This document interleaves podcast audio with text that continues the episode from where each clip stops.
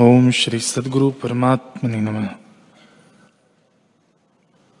श्री राम जी बोले, हे मुनीश्वर, इस संसार में भोग रूपी अग्नि लगी है, उससे सब जलते हैं, जैसे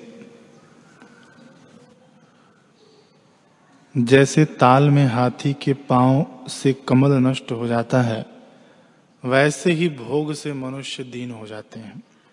जैसे वायु से मेघ नष्ट हो जाता है, वैसे ही काम क्रोध और दुराचार से शुभ गुण नष्ट हो जाते हैं।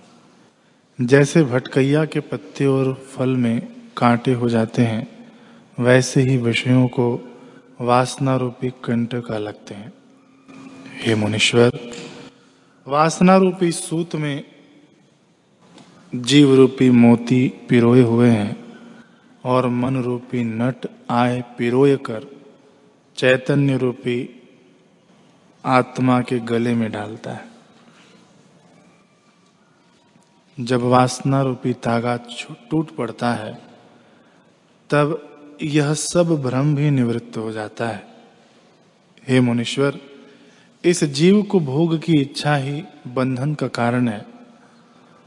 उसी से यह भटकता है।